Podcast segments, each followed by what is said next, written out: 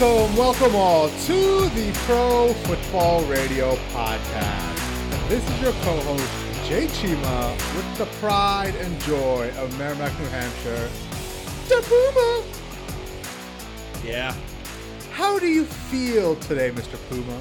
You know what, Jay, a.k.a. Poncho, I was feeling really good today. I woke up.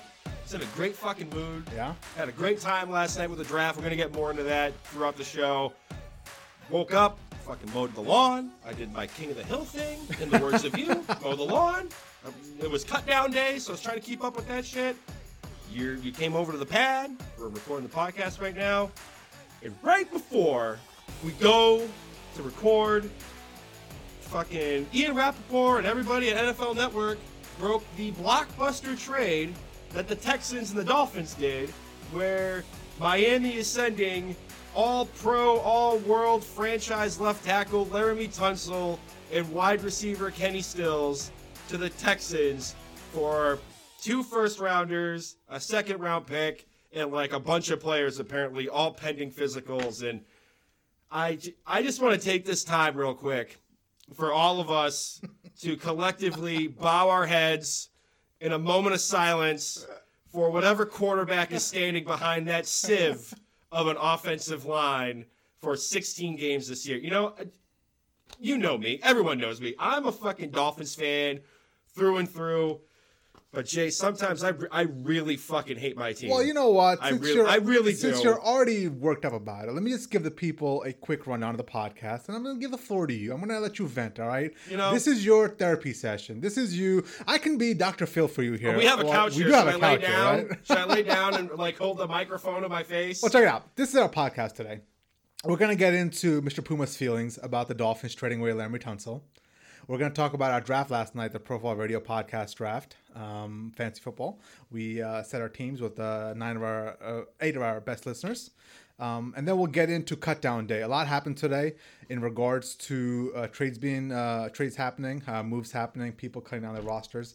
We'll get into our predictions for the upcoming NFL season, who we think is going to win each division. And then we will wrap it up with our picks for MVP. And then, what do you call that? Superlatives? Is that what it is? Yeah, like superlatives, other awards, like defensive, offensive, rookie of the year. Right? I mean, you name it, we'll fucking list it. Yep. And right before we came on the air, the news dropped. And I saw my phone buzz, and I was like, Puma, don't look at your phone. So naturally, so you know what? The floor is yours, sir. It is all you. Give us the rundown. Give us the emotions. Give us everything right now, Puma. The emotions of the fan is, like I said, like, let's all just collectively bow our heads and say a quick prayer for the Rosen family and the Fitzpatrick family, because it is going to be a rough 16 weeks, and especially with Ryan Fitzpatrick going out there as the sacrificial lamb the first. In my opinion, if I had to put a mark on the calendar for when Rosen's going to start, because they named Fitzpatrick the week 1 starter, it'll probably be week 6 when they come off their bye week against the Redskins. So the first 4 weeks, Fitzpatrick, God bless you, sir, but you're the sacrificial lamb. But, man, this team, I mean, there were reports for the last 3 weeks, Pro Football Network was doing it. They were on top of the story from the beginning about the Dolphins kicking the tires on trading Tunsil for Clowney to Houston, and it seemed like that was going to die down after reports from CBS came out yesterday that there was going to be a revolt in the locker room. And then right before we record, they fucking trade their guy, which is funny because on draft day, I was praying that we didn't get Laremy Tunsil because of the whole weed thing. I was like, oh, he's a perfect Cleveland Brown. Stay off the weed. Stay off the damn weed. But now Tunsil's like the only cornerstone of a franchise, and you just sent him away. Granted, you better be doing something with these draft picks. So, just to give people a rundown of the full-on draft, full-on trade, is basically Tunsil and Kenny Stills are going to Houston. Yep. In return, you guys are getting 2 first-round picks? We're getting 2 first-round picks, a second-rounder, and I guess players are being involved, one of them being a safety, and then one of them is, I think, a tackle, an offensive tackle, which Dude, when I read that it was 2 first-round picks, or when you told me it was 2 first-round picks, I was like, that's kind of cool, man. That's really good for you guys. That's building for the future. Right. Now, the only thing that I have concerns about is you guys went and spent a 2nd-round pick on Josh Rosen. Right, like how are you going to evaluate him? Exactly, right? How it's 2 mixed messages here, right? Before we thought they were, you know, trying to go for a run this year with Josh Rosen. Now it's just like gutting the team here. So, like, it's very up in the air what's going to happen, right? And, like, the whole thing was, you know, they hate using the word, you know, air quote tanking down in South Florida with this team. You know, Brian Flores comes from the Bill Belichick tree. There's no such thing as tanking in that man's vocabulary because it's never fucking happened since he left the Cleveland Browns in like the 80s. Yeah. But I don't know. The only thing I can think of is are they all in on Rosen already and now they just don't care and they're going to rebuild the roster next year because they have a shit ton of draft picks. Yeah. But, like, why would you trade the one solid piece on your offensive line when that is your biggest weakness? That's going to be your anchor. They might have the worst offensive line in the league behind the Redskins without Trent Williams. And, I mean, Houston, we could be pass rushers and sack Deshaun Watson up until this trade. Yeah. The only thing I can think of is, are they already in on Rosen and they're going to rebuild the offensive line and offensive weapons through the draft next year? Or they're just going to completely bypass the quarterbacks, which is okay by me because I like Rosen. But he might not be around next year. Oh, no one's going to stop anybody on pass rush. He might be Andrew Luck Part 2 up there, man. No shit. Might just get his fucking head blown off, you know? No doubt. Oh, man. No, I feel for you, man. It's always shitty, I guess, when you don't have a good, clear, concise, image of what your team is going to be this year. Right. I already knew we were going to be bad. I was telling you before we started recording, optimistically, 4 wins, I would have been happy with that. Yeah. You said winless. That's a lot. I can see winless. Brandon, winless is a really, really bad team. Right, but look, you have Albert Wilson, who's now wide receiver 2, who was banged up last year. Devontae Parker is your wide receiver 1 now, who can't stay healthy. He's always the training camp MVP, and when the games actually matter, he's nowhere to be found, and he ends up on the injured list by week 4. Preston Williams, who flashed in preseason, but he kind of had a dud in week 3 and 4. Kenyon Drake, who can't really get a first down. And then my guy, Kalen Ballage, and no offensive line. I mean, good luck putting points up. The only good part is the defense. That might keep them in games, but that's not going to carry you for 16 weeks. So back, and I'm sorry, I don't keep up with the Dolphins as I should, right? But wasn't Kenny Stills the guy that was talking shit about... The owner, and then Jay-Z, and I could tell he's being shipped out. You know what I'm saying? Right, I could tell the writing. You can't really badmouth the guy that's cutting your check, no matter how hypocritical it may seem. Yeah. Like, I mean, props for Kenny Stills saying what everyone was thinking, but it got you out of South Florida. Yeah. So, good God, I'm going to start Tom's and Rosary Beads every Sunday. That's it. All right, cool, man. Cool. This is a perfect segue into what the Texans are doing today. They are making all kinds of moves. Bill O'Brien trading like a coked-out hooker. Right, Jesus Christ. And if I'm sitting there as Deshaun Watson and I'm seeing that I get Carlos Hyde, I get Laremy Tunsil now, I'm sitting there, I'm like, I'm happy with this shit, you know? Mm. Additionally, so they traded for Laremy Tunsil, they traded for Kenny Stills, they traded for Carlos Hyde. They're all going to Texans. Right. On top of the defensive end, they traded away Jadeveon Clowney to the Seahawks.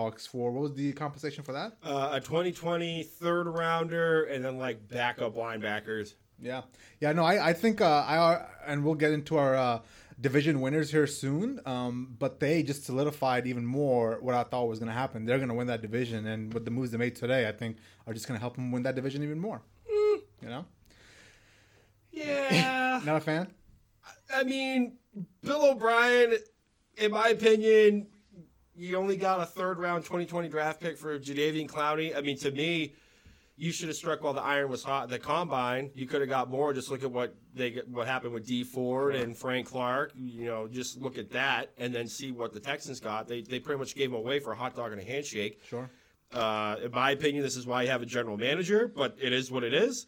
I don't really buy the Carlos Hyde trade. I mean, it filled a need because, you know, Duke Johnson. Lamar Miller went down, but this is 15 in like 16 months? Yeah. this is his last chance of staying in the league. Sure. I mean, let's be honest here. He couldn't even make the roster for the Chiefs, and that's almost like a running back by committee, and you get traded for, I don't even know what they got traded. I think it was just for a tackle. Oh, wow. It was like player for player, I'm pretty sure. Okay, all right. All right, so that will lead up into what happened to cut down day. A lot of moves happened today that surprised us. A couple that stood out to me were Demaryius Thomas being released by the Patriots. I thought he played his way onto the roster in the last playoff game. Obviously not the case for the Patriots. They thought otherwise. Additionally, one thing that stood out to me as well was the Bills releasing LeSean McCoy. Mm-hmm. I was shocked at that. I mean, that's something that stood out to me hardcore because I was like, well, I you know, obviously LeSean McCoy is on the decline and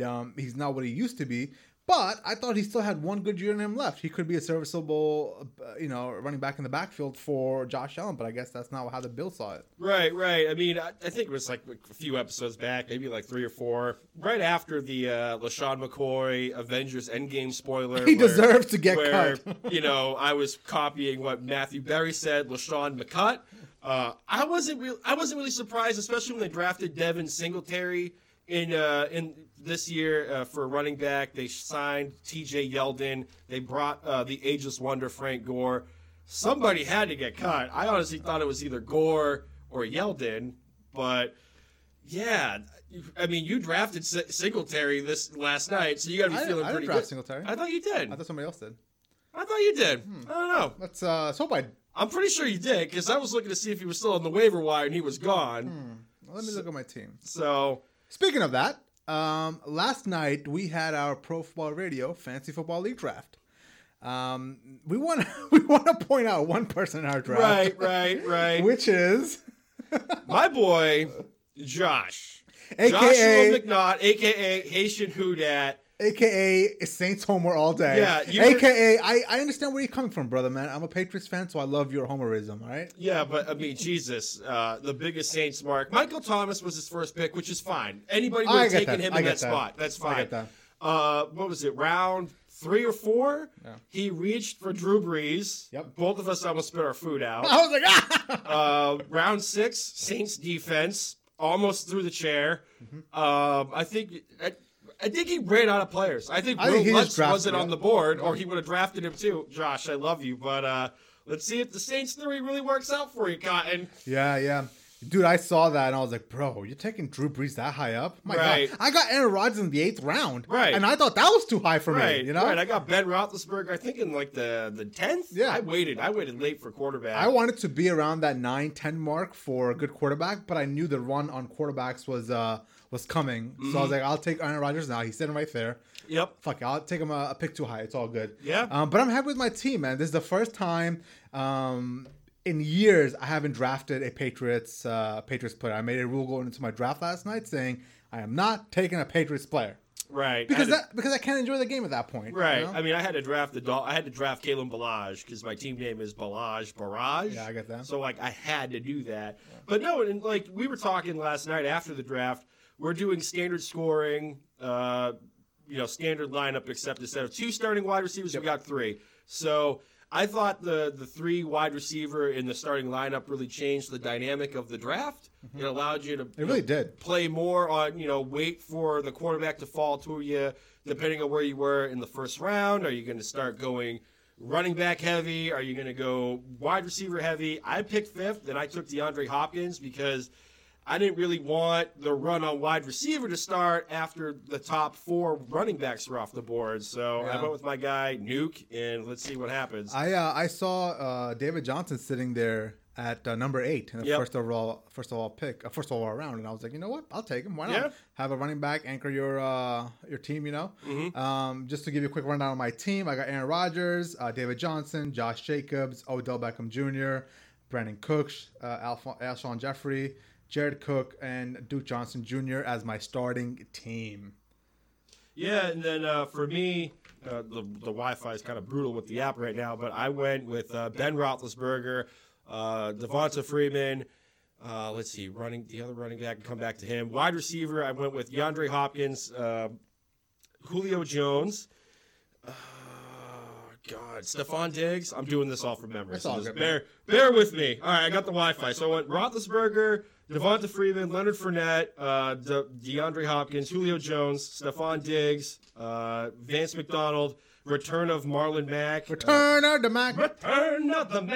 Rams defense and the kicker for the Dallas Cowboys, which nobody cares about. So yeah. I feel pretty solid about my lineup. I think I can't really wait for Thursday to come in when games actually matter and we can kick this off. But real quick, before we wrap up this segment, I just want to go back to Final Countdown Day. There was news that the Chargers gave Melvin Gordon's agents permission to start seeking trade suitors. Yeah. So it's going to be interesting to see what happens. I don't really think there's a market for him because Texans should be calling him right now. I mean, they have the most cap space. Yeah. I just don't know if they have any more picks to give because the Chargers are going to want a premium pick, second or third rounder, and then you're going to have to pay him what he wants on top of that. Yeah. I think he's going to stay in powder blue. I think he's going to stay in Los Angeles. Great job on getting to that. I also wanted to bring up the fact that there's a report out today by Adam Schefter saying that the Cowboys camp and Zeke's camp are intensifying talks with the goal of hashing out a deal by the end of the weekend. Yeah. If all goes as planned, Zeke will be back in the office or in the building on Monday. Right. You think he'll miss a game? You think he'll miss one to be not speed, or you think he's going to play? If he signs, say Monday. Yeah, if he signs Monday, he's playing Sunday. Like absolutely, he'll have a full work week, man. He'll be totally fine. You know what I'm saying. Okay. I saw that All or Nothing series with the Dallas Cowboys from 2 years ago when he was going through a suspension. Right. And this dude could literally just like roll out of bed some days and just go to the practice facility and not know if he was playing on the weekend. And there was weeks that he thought he was not playing, but he did have to play. So like he can just literally roll out and just play as he needs to play. So he'll be fine. But yeah, he'll be fine. Yeah, man. You know what's funny? Before I saw this news this morning from Adam Schefter about those guys intensifying talks for the contract, I thought he was going to miss games. I thought everything that Jerry Jones said leading up to this weekend, I thought they were digging in. You know, Jerry World, man, he was poking the bear. He was pissing off not only Zeke's agent. He's pissing me off. But he's pissing other agents off with some comments about it'd be better if the team could just deal directly with the player. Yeah. I mean, I think Mike Florio was saying that this could be a violation of labor talks. Dude, it was Jerry World is on a fucking trip. Yeah, I'm just saying. On a trip. But if they bring him back and he's there for week one, bro, that's a Super Bowl team right there. They're making a deep run. Deep run or you blow it up, you know? I don't know about a deep run. I think it's going to be the typical Dallas. We'll make it past the first round and we'll get smoked out in round two. Yeah. And that's really it. Do we have anything else? I mean, I don't know. We were going to start off with the air quote bullshit segment that went nowhere. It turned into me being therapy session. Well, I just wanted you to get it all out. You were all worked up. I felt like if we broke your mojo at that point. right. I mean, that's really it for Cutdown Day. That I can think of. The surprise and Gordo, the Texans being the Texans on cocaine. Now, after the draft last night, I was hanging out with De Puma. And I was hanging out with the lovely Tara, a.k.a. De Puma's fiance.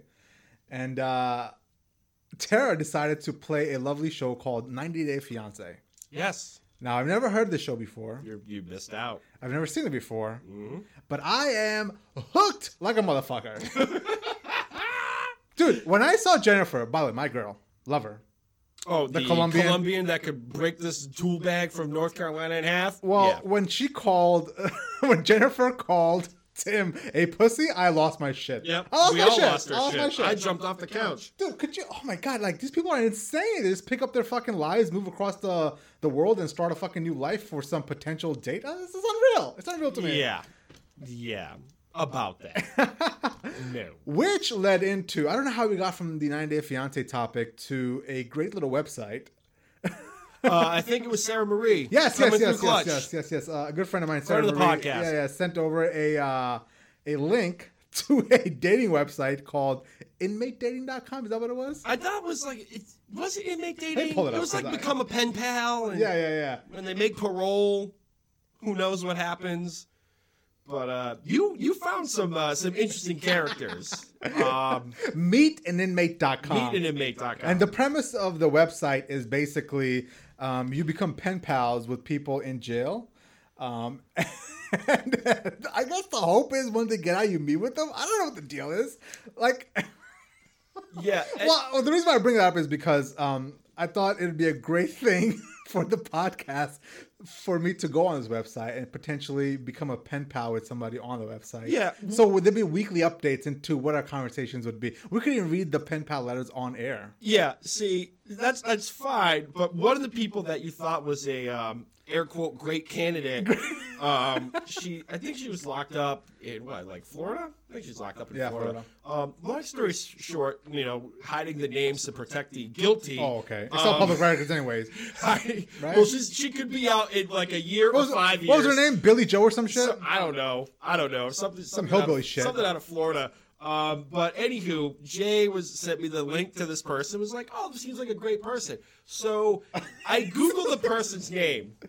She is inside for an accomplice to murder. This guy, she lured this person to her house for a robbery, and the two other accomplices murdered this guy, stuffed him in a trunk, and then left the car at a Motel 6 parking lot. And you want to write to this person? You can write to that person all you want, but I do not want them showing up on my house. They're not hopping on the podcast. No way. No fucking way, pal. Well, I thought about this quite a bit. I would have to come up with a fake name if I wanted to write to this person, right? I would have to use Poncho. Oh, I guess you're right. I could be like, hey, this is Poncho. Right? Yeah. And the one thing that I don't understand is if I did go through with this endeavor, if I did go through and start writing this person every single day and we would make a thing about it on the podcast when we talk about it, right?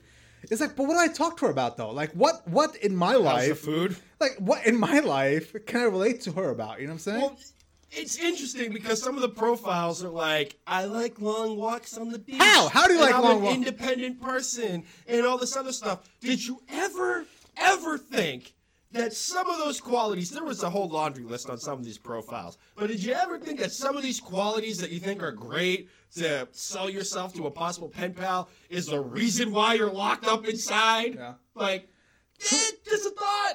That's a thought. How are you going to go on a long walk on the beach when you're inside for 5 years? You might be doing the long walk down to the hole. Dude, if I was ever locked up, I'd sing the Akon song all the time. I'm locked up. They won't let me out. No. If you're locked up. I'm locked up. They won't let me out. You better punch your guard as soon as you get off the bus. That's all I'm saying. I would do great in prison. I think you would talk yourself into getting shanked. No, first of all, listen. I would do great in prison, all right? I would walk in, and the first day, I would beat the living shit out of... You better beat up a guard. The biggest person. I would beat the living shit out of the guard. I'd beat the living shit out of the nurse, whatever it is. I just got to assert my dominance day one, all right? Yeah, I mean, it's either that or they start passing you around like a joint. Come on. What was more pathetic?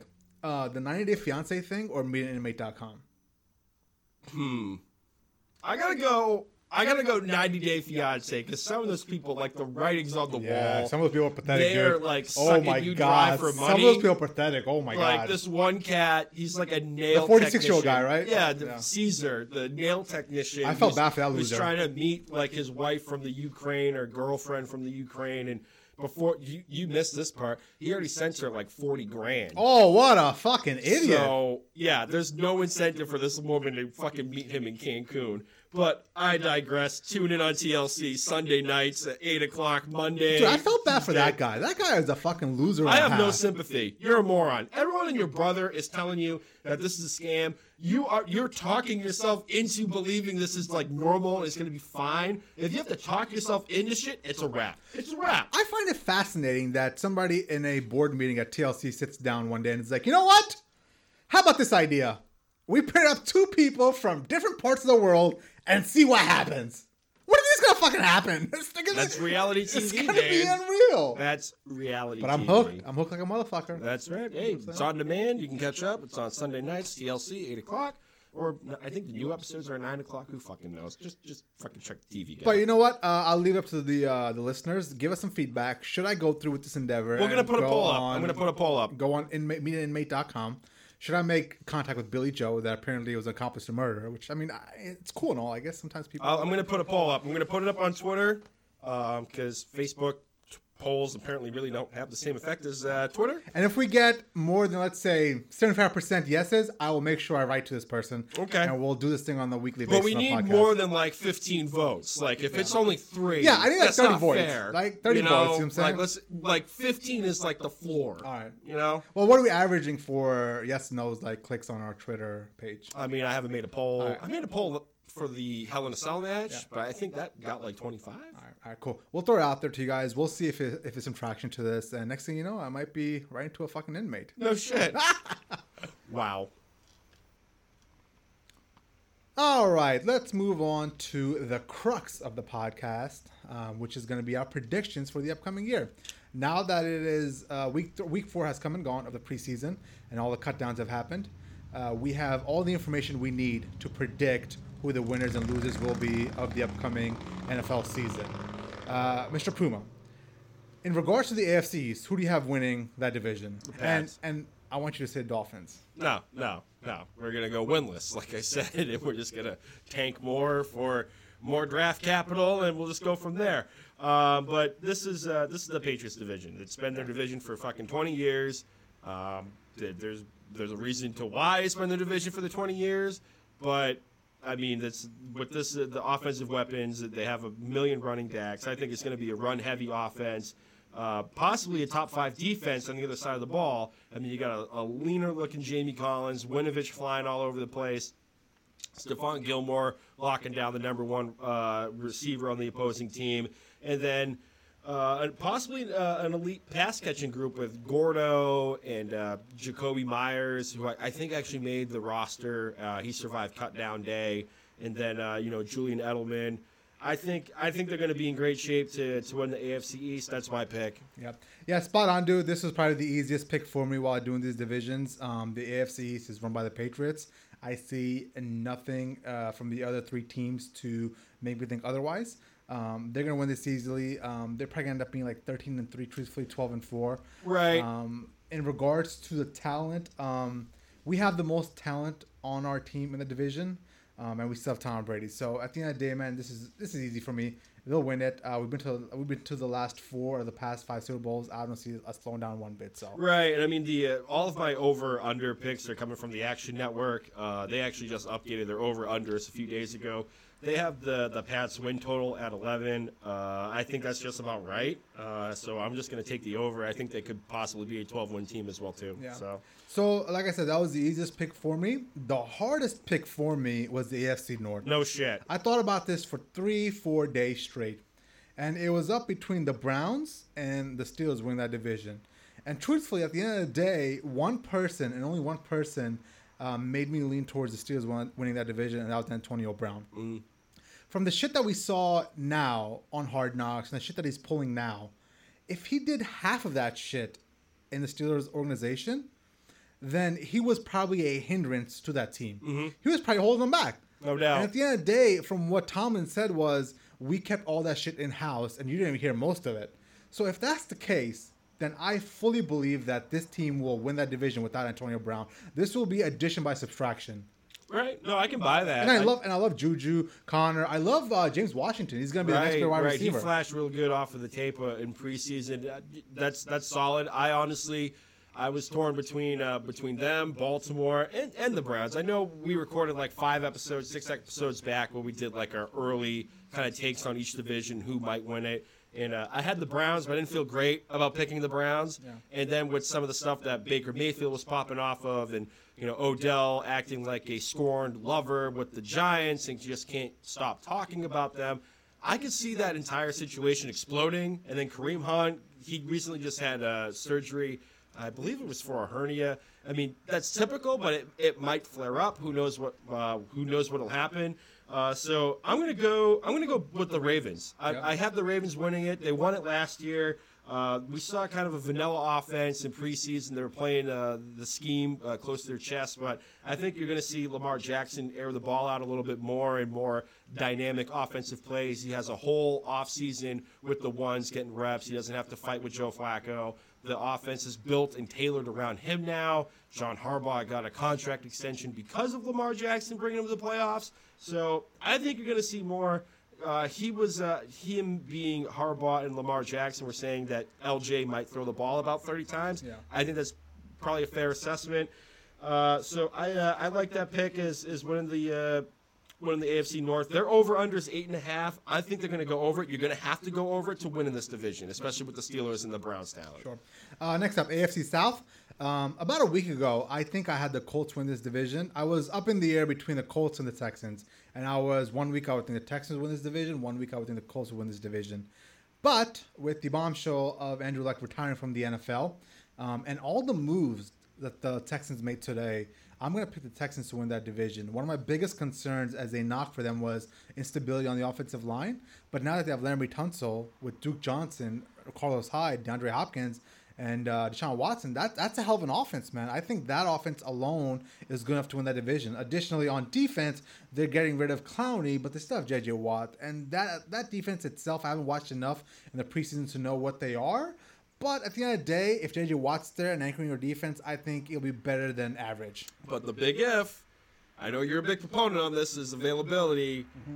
J.J. Watt has been banged up a shit ton over the last couple of years. If without Clowney, and if J.J. Watt goes down and no Tyrann Mathieu patrolling in the secondary, this could be a really bad defense real fast. So, but I don't fault you with that pick. That's a solid pick. I was kind of up in the air with them as well too. My question with them was, like you said, the offensive line. Even with Tunsil, you still have two rookies on there. Granted, one of them can sit now and develop, but I'm still riding with the Colts winning the South. Yes, Andrew Luck retiring didn't help anything, but I still have them winning this division. Brissett has the potential to be a top 20 quarterback. Compared to when he started in 2017, it's night and day. He has a better offensive line. He has more talented skilled position players. If you go from T.Y. Hilton to Paris Campbell, who can line up anywhere, you got Jack Doyle coming back healthy. You have Eric Red Zone Ebron, Marlon Mack healthy. And then you have Nyheim Hines as a change of pace back, and a defense that can actually stop people, anchored by the defensive rookie of the year, Darius Leonard. I still think this is their division to win. Their over-under total fell from about like 10 to 7.5. I'm going to take the over. I have them possibly being, we said last week, about like a 10-win team. So that's my pick for the AFC South. Sure. Awesome. AFC West. Very easy as well. Kansas City. Yeah, it's a chalk. I mean, It's Kansas City all day. These guys are the real deal. I think Patrick Mahomes is the real deal. I do want to see him for another year be as consistent as he was last year, this year. And if he is halfway through this season as well, just as good as he was last year, I'll be like, he's the next great thing. He's the next great quarterback. On top of that, you got Nicole Hardman and Tyreek Hill. Who do you stop? How do you stop both those guys? Right. Those guys are fucking track stars. I mean, that's unreal. So, and then finally, I love that Tyrann Mathieu to the defense of the Kansas City Chiefs move. The guy is energetic. He's a good leader. He's going to be the anchor back there in the secondary. I absolutely love that pick. Those guys are going to win the division easily. Right. I'm with you there. I'm just going to add on the defensive side of the ball, the addition of Steve Spagnuolo as defensive coordinator is going to be huge, installing a 4-3 defense as like the base. Everything's built around. And then you have Frank Clark anchoring that defense. And like you said, you got Tyrann Mathieu patrolling the secondary. This defense is actually going to be able to potentially stop people and keep Mahomes from throwing, 5,000 yards in the game. There's a reason why I threw 5,000 yards. There's no defense to stop anybody. Who did they pick up from the 49ers? Is it Quan Alexander? Is that somebody? No, he went to the Tampa Bay Buccaneers. He went from the Buccaneers to the 49ers. Who did the Chiefs pick up as well? Somebody on the defensive line or linebacker. They traded for Frank Clark. That's what it was. Yep. So they got Frank Clark anchoring that line to fill the void from Dee Ford. A lot of people are saying Frank Clark is better than Dee Ford. Yeah. I'm kind of drinking that Kool-Aid. So that's my pick for the AFC West. Cool. Moving on next to the NFC. NFC East is our first division. I'm going to take the boys. Give me them boys. I think especially today with that news coming out that both Zeke's camp and the Cowboys want to get deal done by the weekend or by Monday. That's great fucking news. That only helps out my cause. You take Zeke, you pair him up with Dak Prescott. I mean, Amari's there. You saw what this guy did last year. Additionally, I have absolutely no faith in Carson Wentz. I feel like the kid is going to get hurt again 4 or 5 weeks in. It might not be the full year. It might be 3-4 weeks here. They might be hurt. I've seen enough out of that kid where if he's on the field, he is good, but if he's not there, boom, what are you going to do, right? Additionally, I think Jason Garrett is coaching for his job, so I think he'll pull out all the stops here. And then finally, I absolutely love that defense. I love just what I saw my defense last year. I love the speed, and I love Jalen Smith. I think he's the next great linebacker in the NFL. I've been riding his Kool-Aid for 2 years now, and I think he is the next great linebacker. We're talking like Brian Urlacher kind of stats, but faster. Right, and you got a new offensive coordinator as well, too, down in Dallas. What is it? Kellen Moore. Kellen Moore. Yep. So that changing it up from whatever they had before then. What was it, Rod Marinelli or some shit like that? It was pretty vanilla and basic offense. But my only knock with the Cowboys is there's always an off-field, off-season distraction. Either somebody's getting suspended for the weed, or you got Zeke holding out all summer with contract disputes and Jerry Jones popping off, and you have other people chirping about what's going on. So I'm going to go with, in my opinion, the most talented offense in the league, and that is the Philadelphia Eagles. I mean, whether it's the front seven, I talked about it last week. They have a stellar offensive line that they anchored in the draft with Andre Dillard. And then the wide receivers on the outside, they got Deshaun Jackson, who somehow his hamstrings haven't blown out. He's still as fast as he was when he got drafted eons ago. The rookie, J.J. Arcega-Whiteside. And then name a running back anchored by the cat out of Penn State, Miles Sanders? I don't know. He was the backup to Saquon. I think it was Miles Sanders. Okay. Somebody drafted him in our league. But this team is in great shape. And then a healthy, leaner Carson Wentz. He's a year removed from his knee injury. There's no issues with his back. He's looked great all training camp. Vegas has the over-under at 10. I think this is a 12-win team. Do you think Carson stays healthy the whole year? Yep. Okay. I think so. I think him getting his body right, his full year back from the knee, I think he's ready for that next step to finally capitalize and get an MVP performance this year. Okay. Next up, the NFC North. I'll take the Packers here. First of all, I don't believe in Trubisky and the Bears in general. Obviously, the Lions are a dumpster fire, and the Vikings, they'll spring up for an 8-8 run here and there, but they're not going to take down Aaron Rodgers and the Packers consistently. So I know my boy out there in Van Nuys is not happy about that, Aaron the Vikings fan, but, I only speak the truth. In regards to Aaron Rodgers, I generally don't like all the dumb shit that comes out of his mouth, but I truly believe this is a pivotal mark in his career, right? Is he going to return to his MVP form, or is he going to be labeled as like that uncoachable person with his second coach that he's been working with that he can't make it happen, right? So I think it's going to be the latter. I think he's actually going to go ahead and just return to his MVP form. So additionally, the Matt LaFleur offense, it takes a lot of pressure off of Aaron Rodgers and the quarterback in general, and right. I think that might do wonders for him. There have been times where he's been trying to do too much. He'll actually hold on to the ball a little too long than he's supposed to, and I think in general, providing that structure for Aaron Rodgers will help him out in the long run. Okay. I'm the opposite.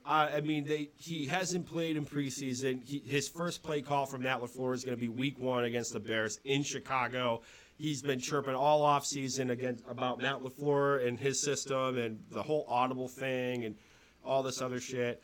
So I'm going to stick with the Bears. I have them winning the division. Trubisky, year two in Matt Nagy's system. I think he's going to take a big step forward.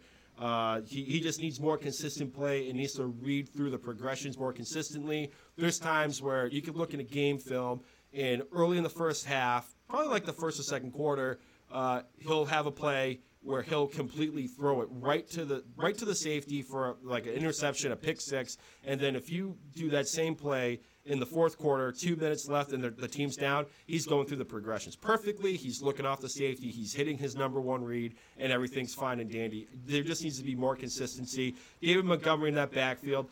Potential Kareem Hunt, like breakout rookie season, I feel coming on. I think he's also out of Toledo as well, too. The defense is mostly intact. I mean, they lost Amos to Green Bay. Vic Fangio took the Denver head coaching job, but their new defensive coordinator, he's the former head coach of the Colts, Chuck Pagano. He's no slouch on defense as well, too. Vegas has the over-under at 9. They also have them as a regression candidate. I'm going to take the over. I think they're a 10-win team, especially in this NFC North. Okay. NFC South, very simple for me here as well. It's the Saints. I try to talk myself into the Falcons, maybe into the Panthers, but I don't see anybody making a run in this division. And on top of that, the Buccaneers are a dumpster fire. I think we talked about this off air. They have a bad offense. Those guys are just bad in general. So they're out of the picture. But Michael Thomas, Drew Brees, give me that all day. I'll take it all day. Sean Payton, they're going to throw up a million fucking points. It's all going to come down to how healthy is Drew Brees towards the end of the year. Mm-hmm. Does he have enough left in the tank? Can he, I don't know, can Sean Payton put him on some sort of like, what is it called? Like NFL. Like a pitch count? Yeah, whatever it is, right? Whatever you got to do to make sure the guy's healthy at the end of the year, make sure you do that. But I think the NFC South, it runs through New Orleans. And at the end of the day, man, it's 2 years in a row where they've been just fucking dicked over by like last-minute plays up in Minnesota 2 years ago. Or cute play calling. Or a no-call. Whatever bullshit it is. Like, they're so close. They're so close. And I think this year they're finally going to break through. I mean, Sean Payton should just buy Nickel Roby Coleman dinner because that play took the heat off of Sean Payton for getting stupid with the play calling down the red zone. But that's neither here nor there. I'm with the Falcons. They addressed the big issue, which was the offensive line. Granted, the preseason, it didn't look that great. But give it a, you know, week one, week two, that whole offensive line, it starts gelling together. I think they're going to be fine. Julio Jones is probably going to be paid by week one. Him and Arthur Blank, they're working out a deal. The wide receivers from Julio Jones to Austin Hooper at tight end to Calvin Ridley to Mo Sanu being Mo Sanu, a healthy Devonta Freeman. The defensive unit, it's talented, but it's not depth. There's not a whole lot of depth there. So if they can manage to stay healthy, I think they could make a huge run in this division. And no shade against Drew Brees. You're a Hall of Famer. You're an underappreciated quarterback. But your performance in the last 6 weeks of the season, I mean, after that Dallas game, if he didn't fall off the cliff, he was holding on by the skin of his teeth because he did not look that great. And Michael Thomas, he's the only wide receiver down there. There's no other wide receiver to take the heat off of. I think they're going to try to be more run oriented with Alvin Kamara and Lat Murray in the backfield. So give me the Falcons all day. Nice. NFC West, I'll take the Seahawks, especially now with Jadeveon Clowney going up there. It really fortifies that defensive line. Additionally, Russell Wilson, man, the guy is just consistent. He just kind of keeps on chugging day in and day out. He reminds me of like Tom Brady out there in the Pacific Northwest, truthfully. Right. The biggest reason why I picked the Seahawks is because I really see the Rams having a bad year, man. I think it's going to be a hangover. Those guys are not going to come with the mental fortitude to rebound from that Super Bowl loss from last year. In the division itself, I will say the roster top to bottom, the Rams have the best roster, but we all know it's not about just what's on paper. It's about your mental fortitude playing the game as well. I think Jimmy G is trash. I don't believe in one bit. The guy is not going to win anything in my personal opinion. And then the Cards are still trying to put the team together around Kyler Murray, so it's a little too early for those guys. So give them the Seahawks in that division. Right. Real quick, I forgot the over-under on the Falcons. Their over-under was 8.5. Give me the over all day. I think they could possibly be a 10-win team as well too. But back to the NFC West. Earlier podcast, the same one with the Browns. I had the Rams as a Super Bowl hangover victim. But the more I look at the division, the more I see the Rams still winning it. Cooper Kupp is back. He's healthy. Stefania Bell of ESPN, she's an orthopedic certified person. She's, strength and conditioning. She knows her shit. Just look her up online. She saw him at training camp. It looked like Cooper Kupp didn't miss a beat. And that offense lost a pep in itself when Cooper Kupp went down. The Todd father, despite what people have been saying, seems full go. Todd feels good. Head coach Sean McVay feels good.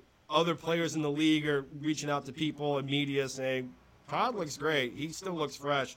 And if you stop, like you said, you look in the division, the Cardinals, they're not, in my opinion, they're not going anywhere. Yeah. If anything, they're playing spoiler. Who knows what the hell's going on with the 49ers and Jimmy G and, the defense and, Jimmy Garoppolo saying he's throwing into tight coverage on purpose in practice so he gets better in a regular season game. I think that's a fucking horrible idea.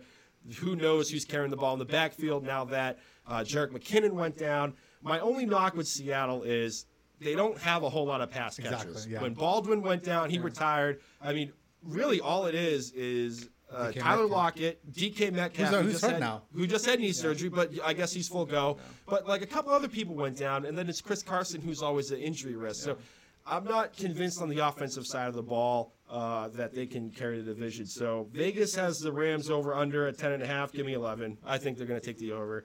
Cool. Okay, so in regards to the playoff teams, I have Patriots, Chiefs, Pittsburgh, and Houston rounding out the 1, 2, 3, 4. Yep. I'll have the Chargers and the Browns sneaking in as wild cards for the AFC. And then give me Pats versus Chiefs in the AFC Championship game. For the NFC, I'll take Saints, Packers, Cowboys and Seahawks as the 1, 2, 3, 4. And then I'll take Panthers and Vikings as the wild cards getting in, with the Saints versus the Cowboys in the NFC Championship game. My Super Bowl picks are going to be Patriots versus the Saints, and have the Pats winning that for the 7th Super Bowl win. Shocker, right? So my division winners, you got the Pats, you got the Colts, Chiefs, Ravens. My wild card teams, the AFC, the Chargers, and my dark horse, my playoff ride or die. I got my Buffalo Bills making it in there. AFC Championship game. It's going to be a rematch of last year. It's going to be the Patriots and the Chiefs. I have the Chiefs winning the AFC Championship game. Is this in Gillette or in Arrowhead? I think it's going to be in Arrowhead. Okay. I think they're going to have the better record. The NFC side of the ball, I got the Eagles, the NFC East, NFC North, I got the Bears, NFC South, Falcons, West, the Rams. And then my wild card team, I have the Saints making it. And then, to put some wind back in the sails of Aaron, the Vikings fan, I have the Vikings making a playoff run. Oh. I have them making the playoffs as a wild card. They're going to have a more balanced offensive attack. NFC Championship game. Give me the Eagles and the Rams. I have the Eagles winning that. My Super Bowl is going to be the Eagles and Chiefs. Okay. And I got the Eagles taking home the title with Carson Wentz. And, that's my pick for the playoffs and the Super Bowl. Awesome. And we're going to throw all this information up on our Instagram page as well, just so you guys can kind of keep us in check as the season goes on. You can be like, oh, great pick, or what a fucking moron, Jay Chima. Right. Yeah, accountability check. Right? Accountability check. We're all about that. Moving on to the MVP of the league, I have Drew Brees. The guy has never won it, and I think this will be a good thank you / lifetime achievement award from the writers as his career kind of dwindles down. The biggest thing is, man, he just needs to stay strong for all 16 games. Like I said, there's got to be some sort of plan in place. Maybe limit his practice throws. Whatever you got to do, make sure there's you're taking some of those throws off his arm in the beginning part of the season. Mm-hmm. Okay. My MVP, I'm drinking the Kool-Aid that Lewis Riddick put out there at the beginning of training camp or even the offseason. Give me Carson Wentz. He's lighter. He's he's leaner. He's not playing with the brace. No issues with the back. Every report coming out of training camp is watch out for that connection between him and Deshaun Jackson downfield. Give me Carson Wentz as the MVP. Cool. Offensive player of the year. Give me Saquon Barkley. Quads, as they call him. Dude has quads bigger than my fucking head. Mm-hmm. Dude, remember seeing him? We're like, my God, is that a fridge? Yeah, no shit. They're the size of, the table that we're sitting at right now. So it's very simple, man. The quarterback position will be in flux all year long in New York, right? And whenever there's instability at the quarterback position, a team generally leans heavily on the run game. So there'll be a lot of opportunity for Saquon to get the ball and do something with it. Additionally, he'll catch out of the backfield as well. So with all those touches, man, he's got to be up there for the offensive player of the year. Right. I can buy that. I'm gonna go with Saquon as well too. Nice. A dark horse that I could see, maybe Patrick Mahomes. If he's not taking home the MVP honors, that would be my second choice. But I'm down with Saquon winning that. Defensive player of the year. I thought about this quite a bit. Very easy to go with Donald. Very easy to go with Mack. But I'm gonna go a little bit off the reservation here and go with Myles Garrett out of the Cleveland Browns. Any single time I watch Myles Garrett, he pops off the screen for me, especially now that he's lighter. Dude dropped a bunch of weight. Mm-hmm. He looks insane. Additionally, the Browns have the best defensive line in football, which is going to create a lot of one-on-one opportunities that Mac and Donald don't have. So I think Myles Garrett one-on-one is unblockable. So if he gets those opportunities more often than Mac and Donald, I think he'll be right up there for defensive player of the year. Plus he's super explosive and he's trimmed down like I already said. So big things for them this year, man. Right. I'm going to go with the chalk. Just give me Aaron Donald. If you have any questions, just YouTube Aaron Donald footwork and Aaron Donald highlight tape. And we'll just go from there. Give me Aaron Donald as a repeat performer of defensive player of the year. Yeah. Offensive rookie of the year could have been, Kyler Murray, Dwayne Haskins, DJ, whoever it is you want to throw out there. But I'm going to go with the Raiders running back, Josh Jacobs. I'm fucking losing my mind here. Right? Just because the Raiders are going to run the shit out of the ball, in my personal opinion, from everything I've seen so far in Hard Knocks, everything I've seen in preseason games, I think it's going to be a run-heavy offense. Additionally, it's easier for a running back to win this award as a rookie, just because it's an easier learning curve than a quarterback. A quarterback's got to learn quite a bit. A running back learns this is a zone blocking, this is where I got to cut, whatever it is. It's very easy to win this award as a rookie, especially when he's going to be a three down back. The guy's going to get the ball most of the down. So right. Yeah, I'm going to go with the chalk on this one as well, too. I'll go with Kyler Murray. I mean, I think he has all the hype. Everyone's talking about him. As long as he doesn't fucking die from that offensive line in Arizona, I think he's going to walk away with the player, the rookie of the year on the offensive side of the ball. I mean, even if he doesn't throw for a shit ton of touchdowns, his legs alone are going to keep him viable in the league and whatnot. Just hopefully he can learn to slide and preserve his body. Yeah. Defensive Rookie of the Year. This took me a lot of time to see who I wanted to go with, especially with just the limited amount of touch some of these defensive rookies got. Like, I haven't seen Nick Bosa play yet, so he was somebody that I would think would be up there for this award. But I'm going to go with Josh Allen for right now, just because every single time I watched him, man, he popped off the screen for me. So this was hard to pick, but for now I'm going to go with Josh Allen. We'll see how it pans out. But I think Nick Bosa is going to be the running as well. What's great is we didn't compare notes. I have Josh Allen as Rookie of the Year as well, too. I mean, I was torn between Quinnen Williams. He seemed like the chalk.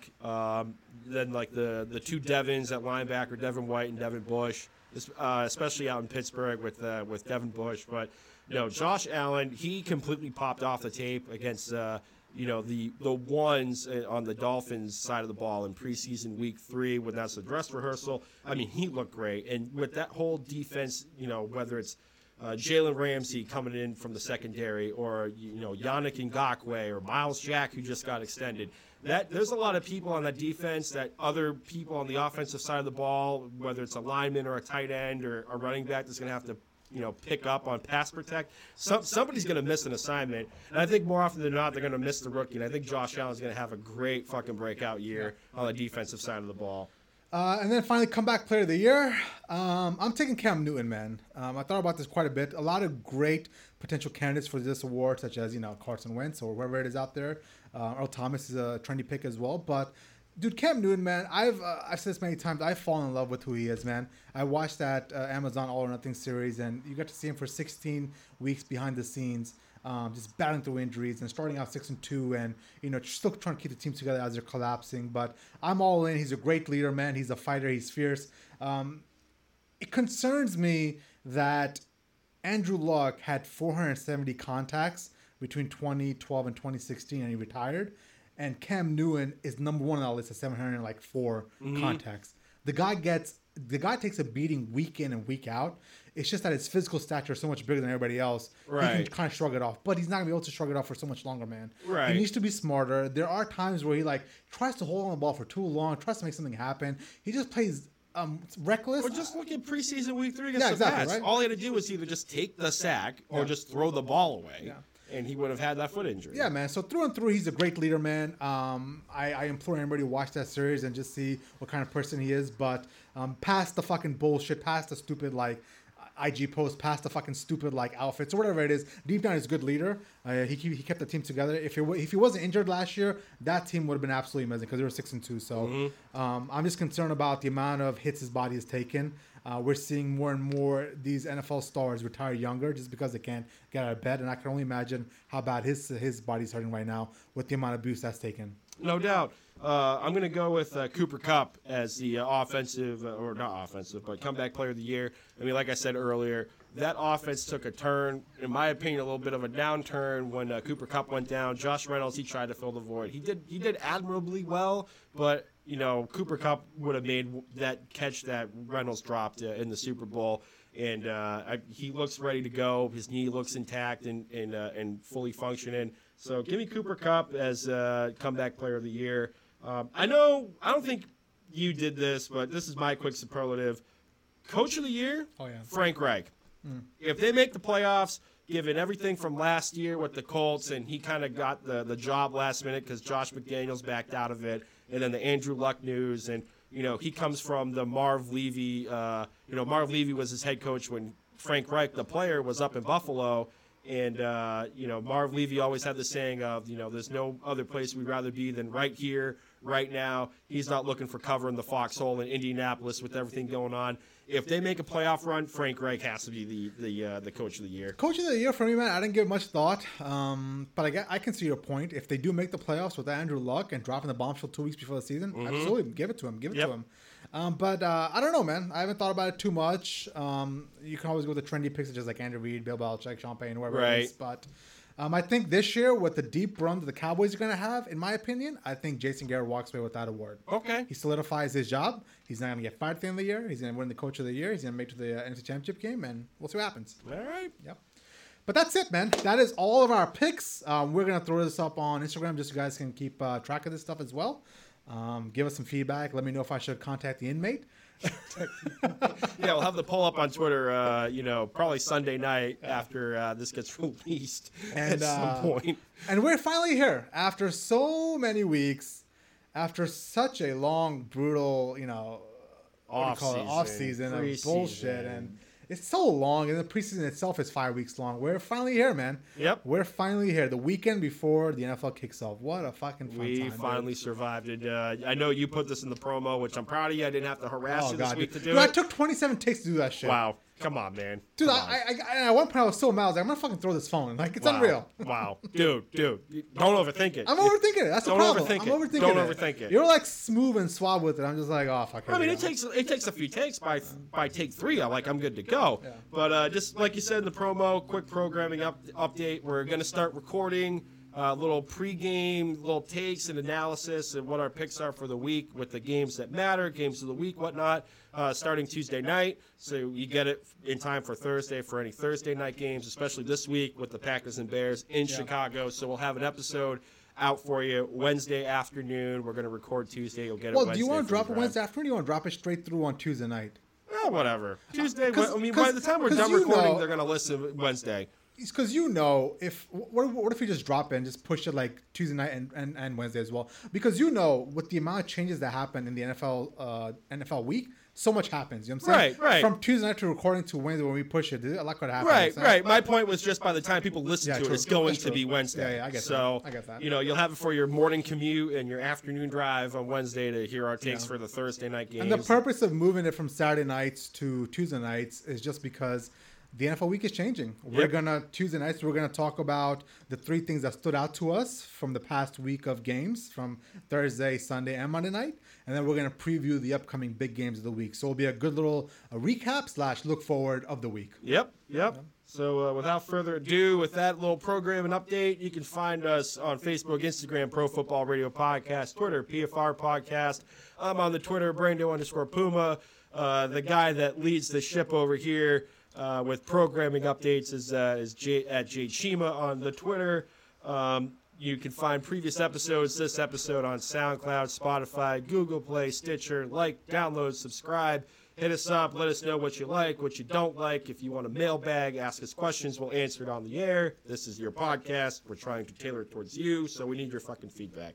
Otherwise, that's all I got for the plugs. And a great thank you to Freddie, a great shout-out, man. A great friend of the podcast. I think we got to do an extra special Your Fire today. Yes. So Freddie sent us mugs with the Profile Radio Podcast logo on it. Yep. Freddie coming through clutch. Hercules 2424, brother. We can't thank you enough. So Jay's gonna hit you up first with the your fire. No, what? You do it first. Let me clear my throat. Oh, okay. Because I was weak last week when I did my You're Fired. So let me go ahead and clear the throat. All right. Gotcha. So Freddie Soliotis, we're hang on. Let me hit the echo actually instead of hitting the volume up. Freddie Soliotis, we're going against each other week one in fantasy football. You got us the bugs, but Freddie, you're fired. You know what? I'm not gonna follow that at all. That was great. So don't be a pansy. That was great. Don't be a pansy. You gotta do it. We'll have you do the You're Fired with the outro music. But you know what though? I am gonna walk into work with that cup on Monday.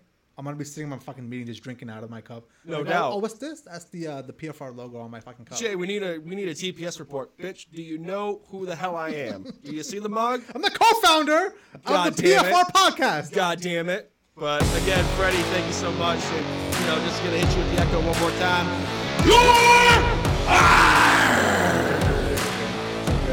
All right. Thank you guys so much. And I guess I got as well. You're fired! Jay, no lie, that's what you want. Otherwise, fire can be.